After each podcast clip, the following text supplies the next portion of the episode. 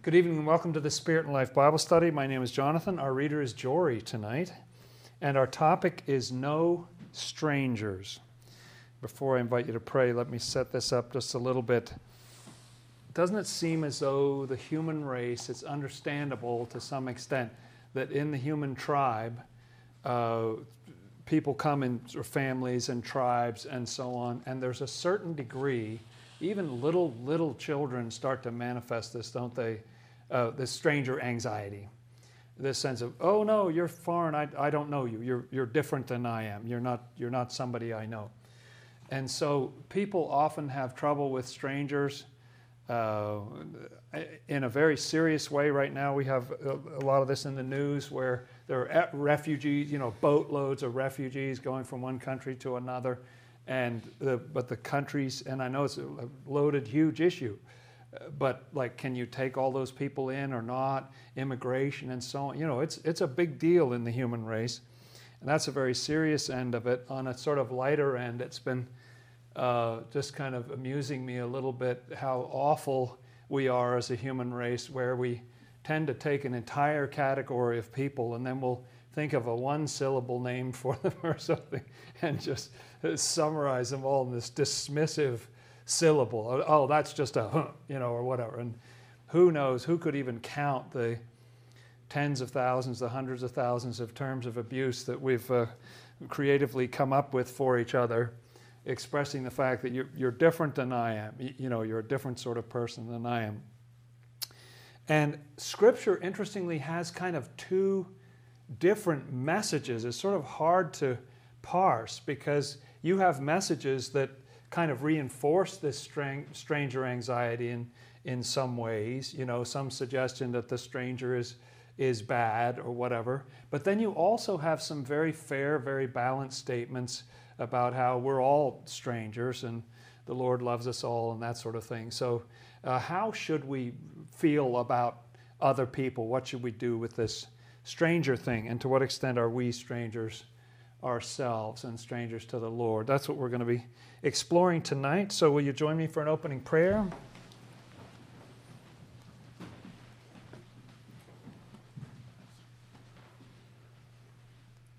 Our Lord and Savior Jesus Christ, we thank you for bowing the heavens and coming down into our world. Thank you for giving us your word. You are the word made flesh. We pray, Lord, for your presence among us tonight and open up the pages of your word to us. Thank you and amen. Thank you, good friends. Greetings to those of you online and getting the audio tape and various different forms. Uh, let's jump right in tonight. Let's just jump right in, shall we? Where I'd like to start is uh, actually in the New Testament. After the four Gospels, you get the Acts. Let's go to Acts chapter 10 because there's an interesting story there. See, Peter uh, grew up in Judaism, the Apostle Peter, and he was exposed all his life to these laws. And there were laws about what made you clean and what made you unclean. And there were also traditions about this.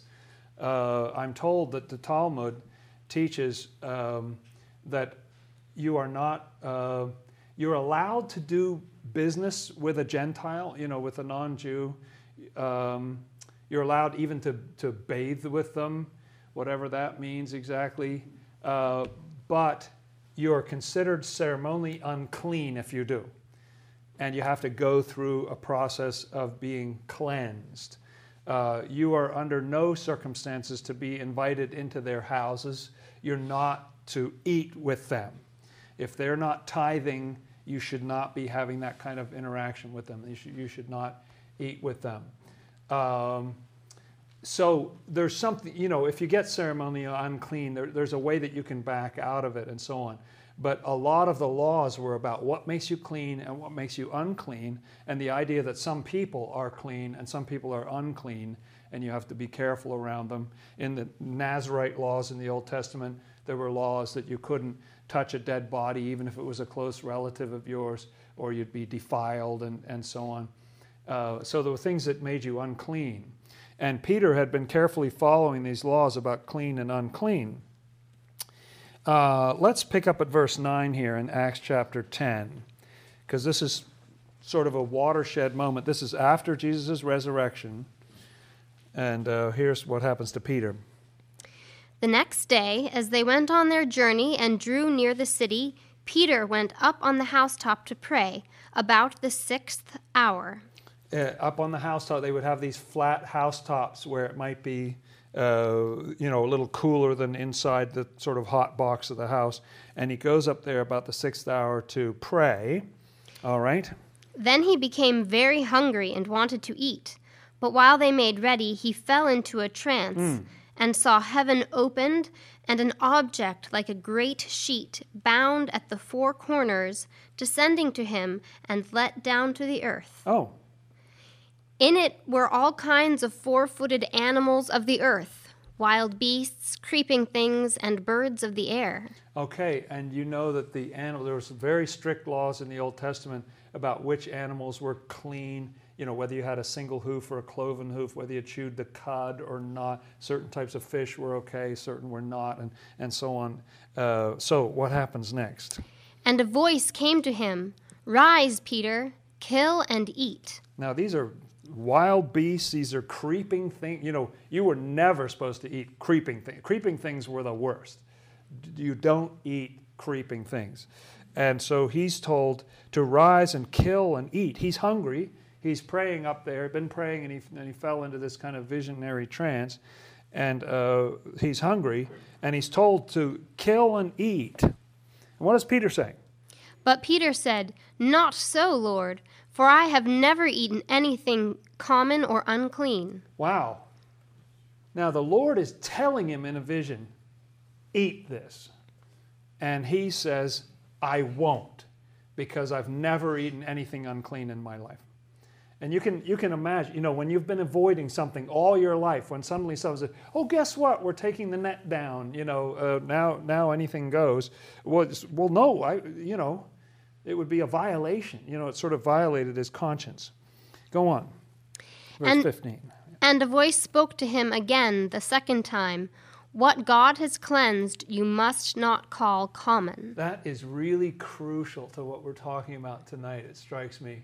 What God has cleansed, don't call common. So he's viewing certain things. In these Talmudic ru- rules, it was even the case that certainly certain very scrupulous Jews with a very scrupulous observance were not allowed to eat with commoner Jews. You know, even though they were all in Judaism, there was sort of hierarchy within it of who you could eat with and who you couldn't.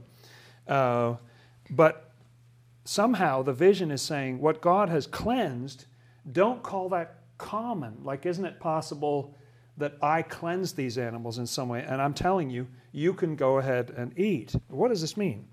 Go on. This was done three times. That's always the sign that it's really from God. Go on. and the object was taken up into heaven again. Hmm. Now, while Peter wondered within himself what this vision which he had seen meant, behold, the men who had been sent from Cornelius had made inquiry for Simon's house and stood before the gate. Uh huh. And they called and asked whether Simon, whose surname was Peter, was lodging there. So they've heard of him, but they'd never met him. So they were asking, "Is this where he where he's staying?" While Peter thought about the vision, the Spirit said to him, Behold, three men are seeking you. Oh, Arise, therefore, go down and go with them, doubting nothing, for I have sent them. Well, that's nice and clear. I wish that always worked that way for us. Uh, sometimes it does, but often it doesn't. Where the Spirit just tells you, you know, don't, I sent these people. These three people who are coming to you, I sent them. So you go interact. Now, uh, I don't know if I mentioned it, but one of the rules was that if, even if you interacted with somebody or you touched any object they owned, if they were a Gentile, you'd be ceremonial unclean. You, you know, you weren't supposed to do that. Uh, and if you did it, you'd have to go through a process to get clean again. Go on. Then Peter went down to the men who had been sent to him from Cornelius and said, Yes, I am he whom you seek. For what reason have you come? And they said, Cornelius the centurion, a just man, one who fears God and has a good reputation among all the nation of the Jews, was divinely instructed by a holy angel to summon you to his house and to hear words from you. Well, now, wait a minute. The centurions weren't Jewish, they were Romans, they were Gentiles. And yet he's asked for him to come there. Isn't there something in the crucifixion where they won't go in the, isn't don't they, they won't go into the praetorium because it's the Sabbath? You know, there were, there were rules about where you could go and, and what you could do. And yet here's this Cornelius, this Roman centurion, who's, and, and he's, Peter's being told that a holy angel from God told him, you know, what to do. But it's, yipes, I don't, I, what, what do I do in this situation? Because there's everything I've been told since my childhood, and then there's what I think God is telling me now. Go on. Then he invited them in and lodged them. On the next day, Peter went away with them, and hmm. some brethren from Joppa accompanied him. And the following day they entered C- Caesarea? Caesarea, Caesarea? I think. yeah. Sorry, never seen that, I guess. Now Cornelius was waiting for them and had called together his relatives and close friends. As Peter was coming in, His relatives and close friends were probably not Jewish either. Okay, go on. As Peter was coming in, Cornelius met him and fell down at his feet and worshipped him. But Peter lifted him up, saying, Stand up, I myself am also a man. Okay, so that's interesting that it says you, you and I are the, are, are the same. But Peter must have touched him to, to lift him up. Go on. But Peter lifted, oh, sorry. And as he talked with him, he went in and found many who had come together. And listen to what Peter says. Then he said to them, You know how unlawful it is for a Jewish man to keep company with or go to one of another nation. Yes, it's unlawful for a Jewish person to keep company with somebody from another nation. You're not allowed to go with them. You're not supposed to eat with them or keep company with them or whatever. But But God has shown me that I should not call any man common or unclean. Hmm. Okay. Good night, everyone. It's been a pleasure. Uh, look at that. God showed me that I shouldn't call anyone, I should not call anyone common or unclean. And what did God say to him in the vision? He said, What God has cleansed, do not call that common. Now, the vision that he saw was of animals, but so somehow he had to kind of extrapolate this to the idea of humans and who you were. But that issue of cleanness was the same between the two. And he concludes that, you know what? So it must have been a bit of a wild uh, couple of days for him to just go off and live with Romans and eat with them, and nobody, you know, nobody's Jewish. They're not doing the dietary thing or or whatever, and, and he's sort of off base. And yet uh, he got that clear message from the Lord. The Lord said, I've sent these people for you. They want to talk to you.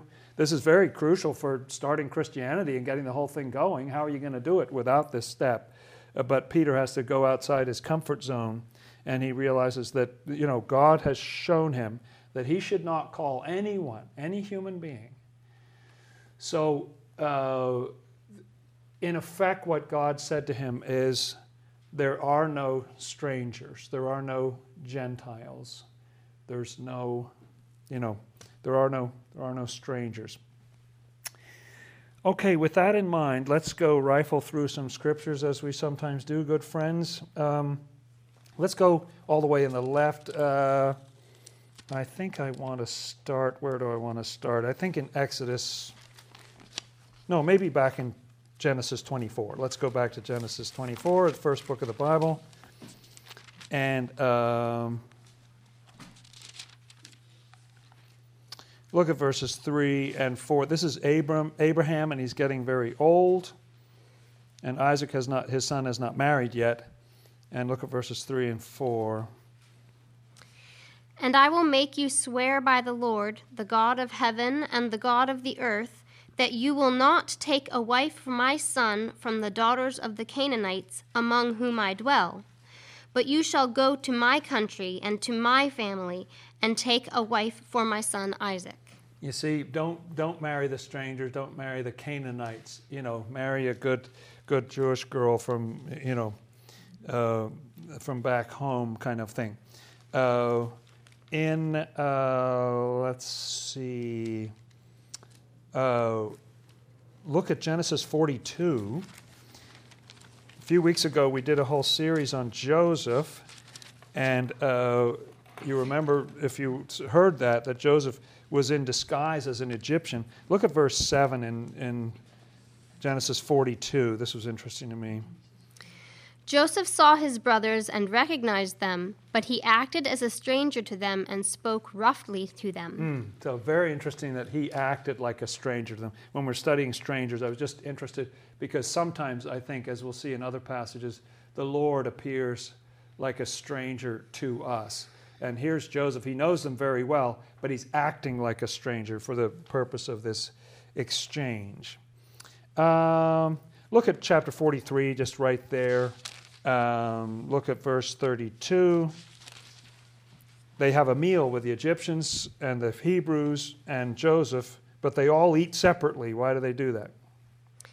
So they set him a place by himself, and they and them by themselves, and the Egyptians who ate with him by themselves, because the Egyptians could not eat food with the Hebrews, for that is an abomination to the Egyptians. Yes, the Egyptians considered it an abomination. To, so that's interesting. It's not just the Jews who had these kind of rules. The Egyptians had these rules about the Jew. You know, don't eat with them. So they had to all eat separately. And it, we'll just do it quickly. But in chapter 46, verse 34, at the end, at the very end of that, uh, there's a statement that every shepherd, the Egyptians were not shepherds, and, and the Hebrews were shepherds. And they say every shepherd is an abomination to the Egyptians. Again, that kind of thing. It's like, oh, that's foreign. You're, you're different than we are. Have a look at Exodus chapter 12. So go immediately to the right, and there you get to Exodus. Uh, let's have a look at 12 verses 37 and 38. This is when the children of Israel left the land of Egypt years later. Then the children of Israel journeyed from Ramses to Succoth, about 600,000 men on foot, besides children. A mixed multitude went up with them also, Oh, and flocks and herds, a great deal of livestock. huh. So the children of Israel who came out of the land of Egypt were not all Israelite. You know, I, I often think of them as all Israelites, but there was a mixed multitude. You know, there was a mixture of people. There were people who left Egypt with them on that journey to the Holy Land who weren't Jewish. Mixed, mixed multitude. And at certain points, th- that mixed multitude causes some trouble, as I think we may see here. Um, look at verses 43 to 48 in that same chapter about the Passover. And the Lord said to Moses and Aaron, This is the ordinance of the Passover. No foreigner shall eat it. Yes, no foreigner, or in the Old King James, no stranger.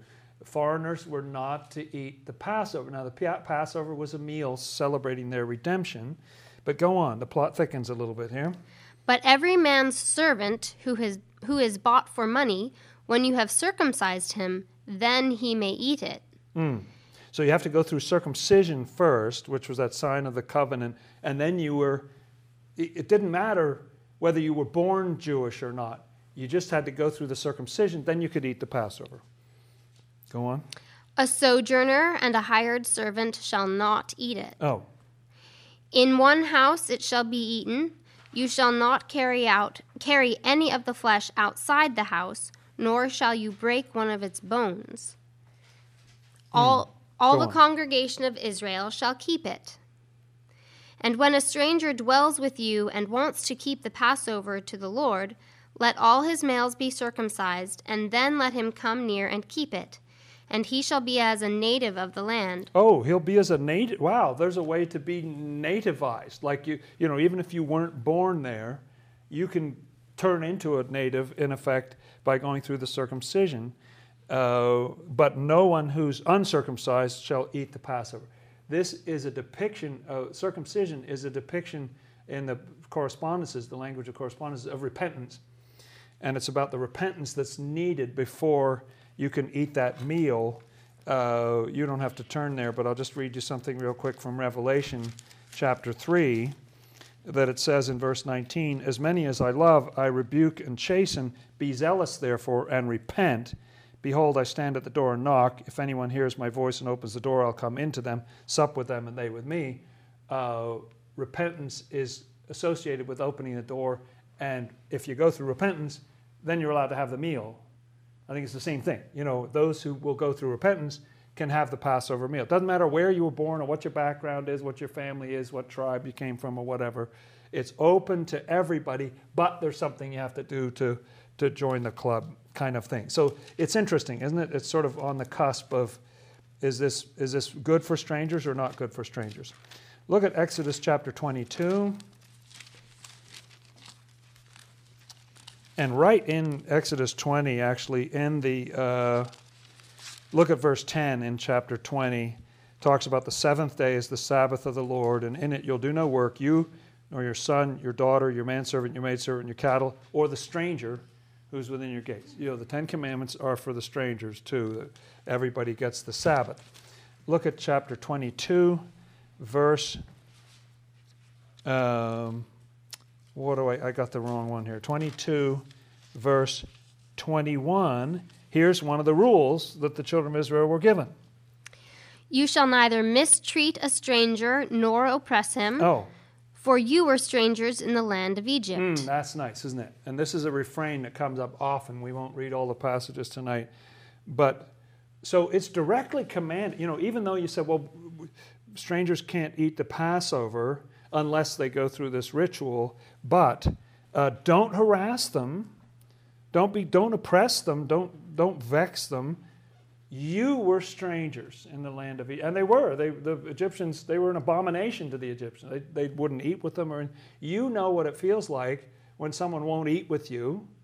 Uh, when you're the out group, you were the out group in Egypt. So don't you now be the big in group and harass other people because you know what it's like. You've been strangers. So that, that's powerful to me. Uh, let's go to, you know, why don't we just take a little quick dip in Leviticus? It's always bracing. Uh, turn to the right, uh, and let's go to Leviticus chapter 22. Leviticus is a continuation of a lot of rules and laws. And now look at verse 10. So it says, you know, be decent to the strangers and so on. But then you get laws like this. Let's read verses 10 to 13 there.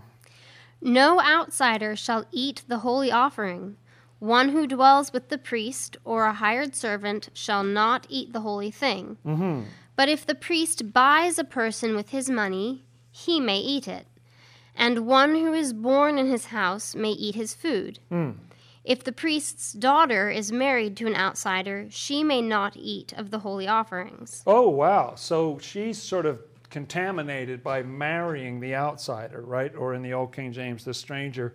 Uh, so if she marries a stranger, then she's treated like a stranger. She can't eat the holy thing either, which is the sacrificial meat and so on. Go on. But if the priest's daughter is a widow or divorced, and has no child, and has returned to her father's house as in her youth, she may eat her father's food, but no outsider shall eat it. Yeah, okay. So there's definitely this distinction of like, well, that's the outsider. You're not allowed to eat certain things. And even if you marry an outsider, you become an outsider, and the same rule applies to you. Good, nice and bracing. And Leviticus 25, verse 23. The land shall not be sold permanently, for, Oh, for the land is mine. For you are strangers and sojourners with me. Aha. so all the children, of- all of you, uh, wouldn't the Lord say the same to us today? Look, this is my land. You're, you're the stranger, you know, you're a stranger, you're sojourners living on my property. I tolerate you, and so on. You know, the Lord feels more warmly to us than tolerance, but, but the, um, but isn't that interesting? So it's weird that you both get this message of like you're the in group and those are the strangers and they can't eat certain things, but oh, guess what? You're the strangers. I'm the one who owns the land. So, interesting passage. You can see how you get kind of a mixed signal in here. Let's turn to the right to Numbers chapter 15, verse 15. But it's a constant refrain in these five books of Moses about the stranger, the sojourner, the people who are not of the land. Oh, look at this. Uh, look at verse 15 in Numbers 15. One ordinance shall be for you of the assembly, and for the stranger who dwells with you. Oh, an ordinance forever throughout your generations. As you are, so shall the stranger be before the Lord. Oh. Yeah, and it goes on to talk about one law, one manner shall be for you and for the stranger. So, huh. I thought we just heard some rules that were different for the strangers, but here it's saying no, it's all the same. There's no difference. There's no, it's there's nothing to the idea of being born into this tribe or something. Uh, there's no difference be- between inside and out in that way. Uh, oh, actually, I want to back up for a second to Numbers chapter one. Let's look at one uh, verse 51. So that's wonderful. The stranger and, and the uh, people who've grown up with it are the same. Then you read things like this. And when the tabernacle is to go forward, the Levites shall take it down. And when the tabernacle is to be set up, the Levites shall set it up. Uh huh. The outsider who comes near shall be put to death. Oh, so it's not totally warm and fuzzy. Uh, you know, if you do certain things, you'll be put to death. How about chapter 3, verse 10? So you shall appoint Aaron and his sons, and they shall attend to their priesthood. But the outsider who comes near shall be put to death. Oh, okay. And verse 38. Moreover, yeah. those who were to camp before the tabernacle on the east, before the tabernacle of meeting, were Moses, Aaron, and his sons, keeping charge of the sanctuary, to meet the needs of the children of Israel. But the outsider who came near was to be put to death. Okay, good. And then in Numbers chapter 16, verse 40, talking about a memorial. To be a memorial to the children of Israel that no outsider, who is not a descendant of Aaron, should come near to the off to offer incense before the Lord, that he might not become like Korah and his companions, just as the Lord had said to him through Moses. Yeah, so the, generally there was one law for everybody, but there were certain things related to the priesthood where the outsiders, the strangers, were not, were not welcome. Doesn't it seem that way? Uh, turn to the right to Deuteronomy. Let's look at Deuteronomy chapter 10. So, what should your attitude be? We've already read several passages about this, but I like this um, uh, verse. Oh, let's read from 17. Look at this, is interesting, isn't it? Look at verse 16. Hmm. In Deuteronomy Should 10. we start there? Yeah. Therefore circumcise the foreskin of your heart, and be stiff necked no longer. Huh. So you had to go through circumcision to be able to eat the Passover, but here it says that the circumcision is of the f- of the heart. And what does it go on to say right there about circumcision of the heart? For the Lord your God is God of gods and Lord of lords, hmm. the great God, mighty and awesome, who knows no partiality nor takes a bribe. Aha. He knows no partiality. Okay. Tell me about that. He administers justice for the fatherless and the widow, and loves the stranger. He what's the stranger? loves the stranger. God loves stra- strangers, but they're weird. They're unlovable. He loves them. Go on. and gives him food and clothing. And then what should we do as a result? We should abominate them.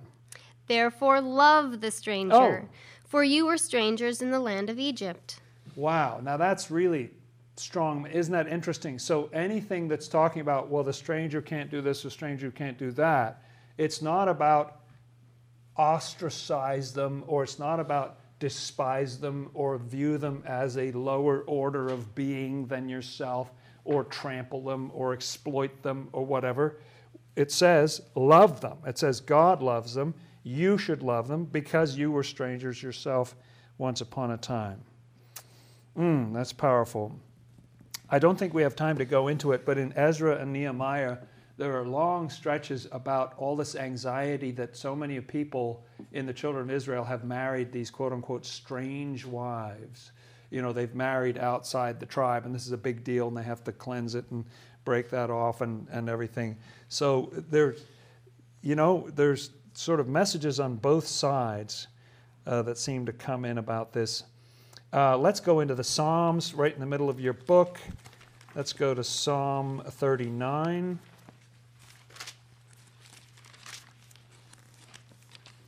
Oh, let's look at verse 12. Hmm. Hear my prayer, O Lord, and give ear to my cry. Do not be silent at my tears, for I am a stranger with you, hmm. a sojourner, as well as, as all my fathers were. And up at the top in the heading of the psalm, who was this written by? Who's the stranger? A psalm of David. Oh, David. Yes, David. David says to the Lord, I'm a stranger with you. I'm a sojourner, as all my fathers were. That's interesting. That seems very humble, doesn't it, to be able to see how you are a stranger. And some of the scriptures we've looked at are that way. Look at Psalm 145 which just seems to apply here so well. It's such a beautiful, well known statement. Psalm 145, verse 9. The Lord is good to all, and his tender mercies are over all his works. Now, actually, this is this is somewhat mistranslated. It's, it actually what it actually means is the Lord is good to very few, and his tender mercies are over almost none of his works. No, look at what that says. The Lord is good to all. He's good to all. He doesn't have some out group. He doesn't have some, well, these are the good people, and then the rest of them can talk to the hand kind of thing. Uh, the Lord is good to all, and his tender mercies are over all his works. That's very striking. Oh, look at 146, verse 9. 145, verse 9. 146, verse 9. The Lord watches over the strangers he relieves the fatherless and widow, but the way of the wicked he turns upside down. So what that means to me is that the Lord knows the stranger. Like the Lord to the Lord no one is a stranger. He knows the stranger. He he knows everyone. There is no stranger group to him. Oh, shall we pop into the New Testament for a bit? Okay, let's go to Matthew, shall we? There's so many wonderful things here. Let's go to Matthew chapter 12. Just picking a few passages on this theme. Uh, Matthew chapter 12, verse 15. But when Jesus knew it, he withdrew from there, and great multitudes followed him, and he healed them all. Great multitudes followed him, and he healed them all. He did a lot of his healing up in Capernaum. And Capernaum was not a predominantly Jewish area. It had Greek speaking people, Syro-Phoenicians, it had Romans. It was a major sort of trade thoroughfare. When he was healing everybody, he had to touch them to do it. And so he was repeatedly either making himself ceremonially unclean or acting that they were his family you know, they're all part of the family. They're not strangers to the Lord. So he heals them all. He lays his hands on all of them. That's powerful. Uh, look at Matthew 25.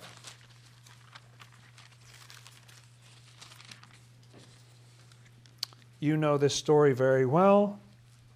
Uh, look at verse 35 in there. This is the sheep and the goats.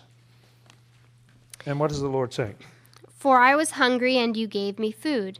I was thirsty, and you gave me drink. I was a stranger, and you took me in. Took me in. Not exploit, not oppress, take in. That's what you're supposed to do with the strangers, is take them in. And uh, down there in verse 43, you see what the opposite group did. I was a stranger, and you did not take me in, hmm. naked, and you did not clothe me, sick and in prison, and you did not visit me. Yes, so the difference there between people who are saved and people who are condemned are the people who were good to the strangers were saved. You know, that, that's the way the Lord wants it to happen. Um, it really runs counter to this human tendency of kind of wanting to have a boundary around ourselves. And I'm not saying that all of that is bad. I want to talk about an analogy to that in a little bit. Um, uh, okay, let's go back to Matthew 18. I think we've got time. If you turn to the left and go back to Matthew 18, look at verses 15 to 17. This gives you a somewhat different picture. Moreover, if your brother sins against you, go and tell him his fault between you and him alone. If he hears you, you have gained your brother. But if he will not hear, take with you one or two more, that by the mouth of two or three witnesses every word may be established. Uh huh. And if he refuses to hear them, tell it to the church. Uh huh. Tell it to the church. So, in other words, this is all somebody who's of the same religion as you are, your brother. You know, tell it to the church. And what then? But if he refuses even to hear the church, let him be to you like a heathen and a tax collector. Oh, well, that sounds a little bit like there's going to be an out group, like he'll be like a heathen or a tax collector that, that you treat uh, differently. Now, this is interesting because it's someone who is, who presumably was born in the same faith tradition you're born in. But if there's not that response, then treat them. So it's not that the Lord is saying, oh no, that whole thing about your birth or your nationality or your ethnic group or something, that's terribly important. I don't hear that in the, in the New Testament. I hear that if you are of the same tribe, you can be considered as not if you're not responding in a certain way. But think about the tax collectors for a second. Let's turn to the right, go through Mark to Luke chapter 5, and let's see how the Lord treats those tax collectors, shall we? Look at chapter 5, verse 27, starting at 27 down to 32. After these things, he went out and saw a tax collector named now Levi he's going to get it. sitting in, at the tax office. And he said to him, Follow me. No, wait a minute. Follow me. Okay. So what did you do? So he left all, rose up, and followed him. Oh. Then Levi gave him a great feast in his own house, and there were a great number of tax collectors and others who sat down with them. Isn't it the way that one tax collector knows all the other tax collectors in town? And they're all gathered together in one house. And that's where the Lord goes. And what does he do? And he sits down with them. He sits down with them. Go on. and their scribes and the Pharisees complained against his disciples, saying, Why do you eat and drink with tax collectors and sinners? Hmm. Jesus answered and said to them, Those who are well have no need of a physician, but those who are sick. Hmm. I have not come to call the righteous, but sinners to repentance. Sinners to repentance. That's amazing. So you have to go through something like repentance to be able to take the Passover. Revelation says, repent and knock on the door, and the Lord will open it, and then you get to dine with the Lord. Here they are dining with the Lord, and a, whole, there's something that tickles me about the idea of a whole house full of tax collectors. And, um, and the, you know, they say, come over to dinner, and it says, great. And what does he say to Levi? Does he say, Get lost, I don't deal with your kind? He says, Follow me. And he says, Well, I'd like to have a dinner with you and my tax collector friends. And Jesus says, I'm in. And, and he's there. He goes and has a nice dinner with them. Um, now, it is possible, let's look at Luke 13. It is possible to. The Lord says one statement that sounds like it's possible to be a stranger to the Lord. Uh, look at 1327. Then many people will say, you know, we've eaten and drunk in your presence, you taught in our streets. Verse 27. But he will say, I tell you, I do not know you, where you are from. Depart from me, all you workers of iniquity. Now that's more like a sort of stranger response. This is in kind of a parable. Uh, it's about the master of the house and so on. And people saying, Lord, Lord, open to us. But he says, Depart from me. I don't know you, you workers of iniquity. Uh, that, um, I don't know where you're from. That sounds a little more like, like the stranger thing. But again, it's, it's, they're workers of iniquity. And uh, Swedenborg explains that often when there's things like this that are said of the Lord, what they really mean is that those people don't know the Lord. That's what it is. The Lord says, I don't know you. He, we already read, He knows everybody. Um, it, it's that they don't know Him because they're not living in the way that they should. Uh, okay, let's turn to the right and, oh, uh, okay, let's look at Luke 16. Is the plot getting thicker for you? Uh, Abraham and Lazarus. Lazarus dies. There's a rich man clothed in purple and everything, and they both die. And the poor man goes to the bosom of Abraham, and the rich man goes down into hell. And look at verse 26. And besides all this, between us and you there is a great gulf fixed, hmm. so that those who want to pass from here to you cannot, nor can those from there pass to us. Yes, so there is this idea that in the spiritual world there's this great gulf, and you don't, people don't just sort of freely mix. There is something about a division, and some people here and some people there, and you don't, they, they don't uh, meet or mingle and interact and so on. Um, that's in the spiritual world, and the rich man was very cold and not compassionate. Uh, you know, that was part of his nature in this story but that's still you know something to take into account in the terms of these um, the stranger and what this all means uh, let's turn to uh, 1 corinthians. So go through acts and romans. You get to 1 corinthians. Look at chapter 5 verse 9 what does paul say to these people who've been some of whom have been acting out? I wrote to you in my epistle not to keep company with sexually immoral people. oh not to keep company with them Yet I certainly hmm. did not mean with the sexually immoral people of this world, or with the covetous, or with or extortioners, or idolaters, since then you would need to go out of the world. Yes, right. You'd have to live on another planet. Yes. Go on. But now I have written to you not to keep company with anyone named a brother who is sexually immoral, or covetous, or an idolater, or a reviler, or a drunkard, or an extortioner, not even to eat with such a person. Oh, weird. So, again, this confusing message because it sounds like Paul is reinstating some of the old rules, but it's based on the way that people are behaving and living. Even if they're called a brother, you know, it's possible, Jesus showed in those words, even people who say, Lord, Lord, we prophesied in your name. And he said, actually, you were a worker of iniquity.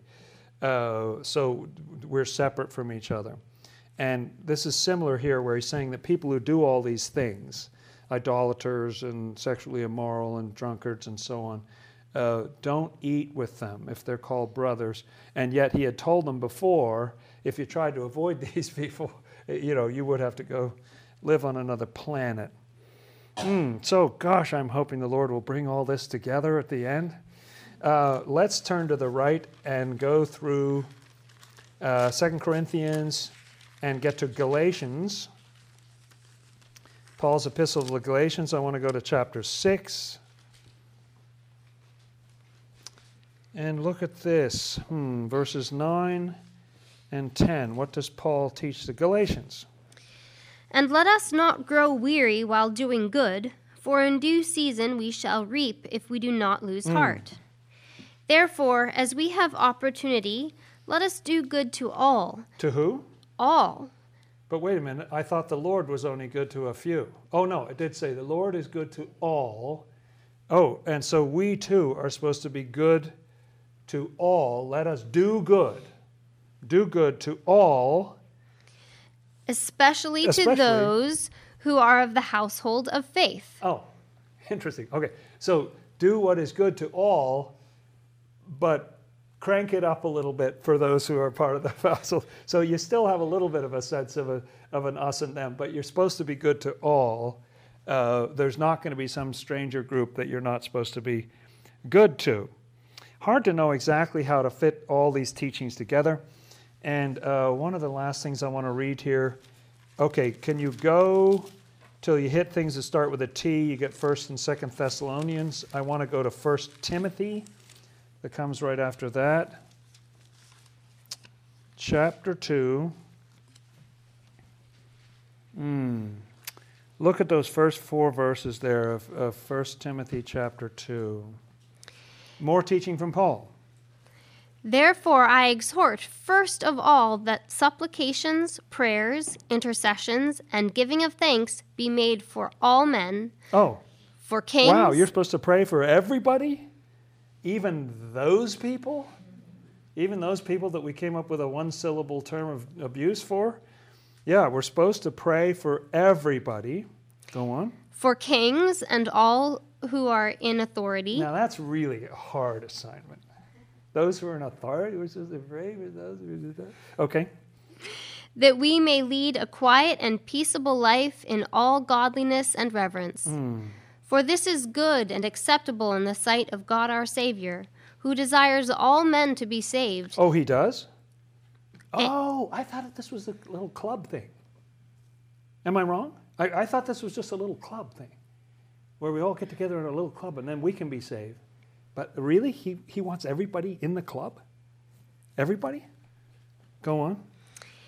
Who desires all men to be saved and to come to the knowledge of the truth. He wants everybody to have the truth? I thought that was like, that's our thing. Isn't that our thing, like the truth thing? Who wants everybody to be saved and everybody to come to the knowledge of the truth. Wow. And so we're to pray for everyone because that's aligning us with the Lord's desire for everybody to be saved and everybody to come to knowledge of the truth. Wow, this, this, this fits in an interesting way. This isn't how I got to this topic this week, but um, it fits with what we were talking about last week, if you happen to catch that, about filling the earth. Uh, the Lord wants to come down, you know, the Lord wants everybody. You know, He wants everybody. He's not selective. He, he wants to be with, with everybody. Okay. Hmm. All right. Okay, so if you saw a sign that said no strangers, you would wouldn't you naturally sort of think that that meant you are not welcome? You know, if you're not one of us, you're not welcome here. We don't want strangers. No stranger. We're just it's going to be pure it's going to be the in group or something like that. Uh, but from the Lord's standpoint, as we read in some of those scriptures, it hinted at least in there, to the Lord, there are, this means there are no strangers. There, there, are no, there are no strangers to the Lord. There may be people who don't know the Lord, but the Lord knows everyone's heart. He knows everyone. So that may be able to help us uh, when we look at the human body, it's interesting to think about. If you read enough Swedenborg, you bump into this idea after a while that the whole of heaven is in the human form. It's interesting because it might be easy to look at the human form as something that's kind of badly designed and or, or, or half evolved or something. Um, but uh, Swedenborg puts a very high price on it that it's, uh, it's the form of heaven, the way that the organs interact in the human body is something about the form of heaven. Now, when I look at the human body, and I don't have a fantastic knowledge of it or anything, but aren't there sort of membranes around all these organs? Isn't there kind of a sac that the lungs sit in? Isn't there kind of the pericardium or something around the heart? Isn't there, aren't there various different things, the membranes that hold the different organs and so on? So you can kind of tell where one thing begins and ends. Oh, that's the bladder, that's the intestine, this is, you know, this is this, that's that. So having those kind of boundaries, what that suggests is that it's not a bad thing to have a membrane. It's not a bad thing to have an edge or to know, oh, this is this group is in here, these people are the liver, you know, that's the pancreas over there, kind of thing. And yet, the purpose of all those organs is to bless the others. Every organ in there is charged with loving the stranger, uh, with putting something good out into the wider body. Uh, if anything is there just for itself, then it's kind of a cancer or, or something that your body doesn't want to have in it. Um, because the, the human form ideally is in this condition where all those organs are of use and blessing each other. And they, they do need their own little kind of microclimate in there some of them are acidic and some of them are alkaline and some of them produce this fluid or that or whatever. And you need to, they need to be kind of contained. Uh, it's not just, uh, you know, if you peel back the human body, it's not just a, a sack with random cells in it or something, you know, like a, pile of random stuff. It's all organized in there and there are boundaries, and yet if I understand anatomy, and I don't, I believe that the membranes ha- are charged with communication. I think the membrane, see, the membranes will wrap around this, but they'll also wrap around that. So they talk. They both keep them separate, but they also talk between the different organs and, and carry messages, and there's connective tissue, isn't there? Things that hold the body together and so on. Uh, so these membranes are not just a sort of keep out, you know, no strangers kind of sign. Uh, there's a recognition that all of it uh, belongs to the Lord and it's all, all something good and everybody has something to contribute. Uh, I think one thing that's essential, our lower selves are just of the nature, by birth, are we not of this nature that, that generally there's a tendency in the human race to feel more comfortable with people who are like us, even though we may fight like cats and dogs with them, but still they're our favorite people to fight with. And, um, and don't we feel uncomfortable around people who are different, who are like a radically different size or height than we are, or different race, or even horror of horrors, a different gender than we are, um, uh, you, you might be uncomfortable around uh, people like that. I was in a situation today where I was hearing a, a workman outside my window. I've heard this guy for a couple of days now. He's got some hilarious imitation of a female voice. I, I don't know what he's saying, I can't hear the words, but he's got this hilarious routine he's doing for the other workers uh, that seems like it might have some element of mockery in it. I'm not sure. Um, but isn't that the way people are? Where you sort of, you know, well, they're different, so we make fun of them and, and so on. Uh, that from our lower selves, we feel threatened by these differences and so on. What is so important, I think, is what the Psalms said and what the Lord said there to, to start to come to terms with the fact that we are, we, we're the stranger. If David, David, who is constantly in Scripture likened to the Lord and everything, uh, if he is saying to the Lord, I'm a stranger, you know, I'm a stranger. If we can get to that point of realizing that we're a stranger, we've been a stranger to the Lord, we haven't been as friendly with him as we should have been. If we get to the point of realizing, oh, guess what? I'm the weirdo around here. You know, we're equally as weird as anybody else on the planet. Um, uh, some idea that there are those weird people over there or something is not looking at it from a higher perspective. If we can realize that we are the stranger and that everybody is the stranger, but also to realize that the Lord loves all the strangers, isn't that powerful? That even in what is sometimes kind of a cloistered feeling world of the Old Testament, there are these beautiful rules about the stranger that the stranger is to be treated with the same law that if the stranger wants to be part of the game, sure, just go through this and then you're part of the gang. You can eat the Passover with us. You're exactly the same as anybody else.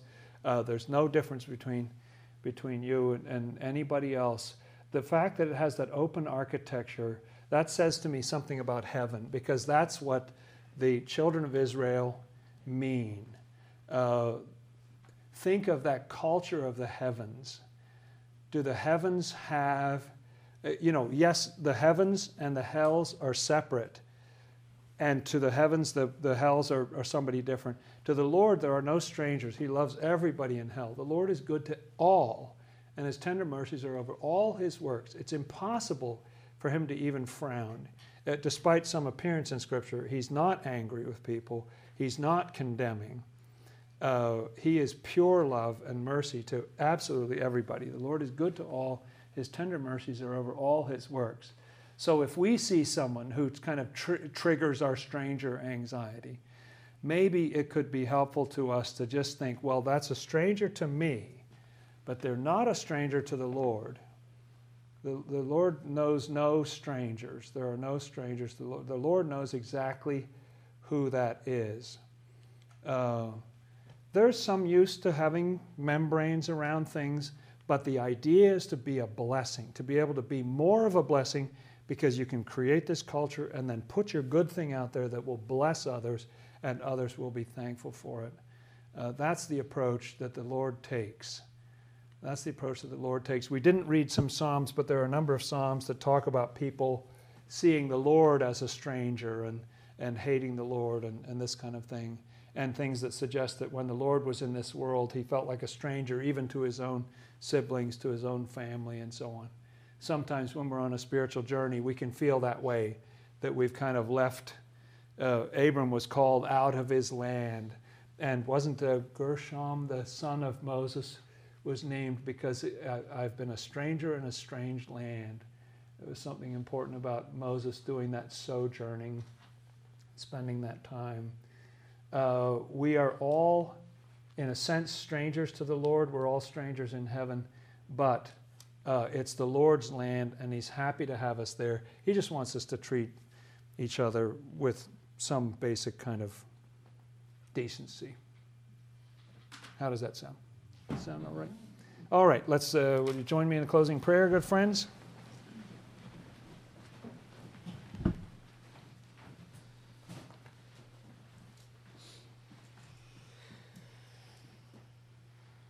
Our Lord and Savior Jesus Christ, we ask for your help in making us aware of those visceral feelings that we have sometimes of foreignness or, or distance or that stranger anxiety.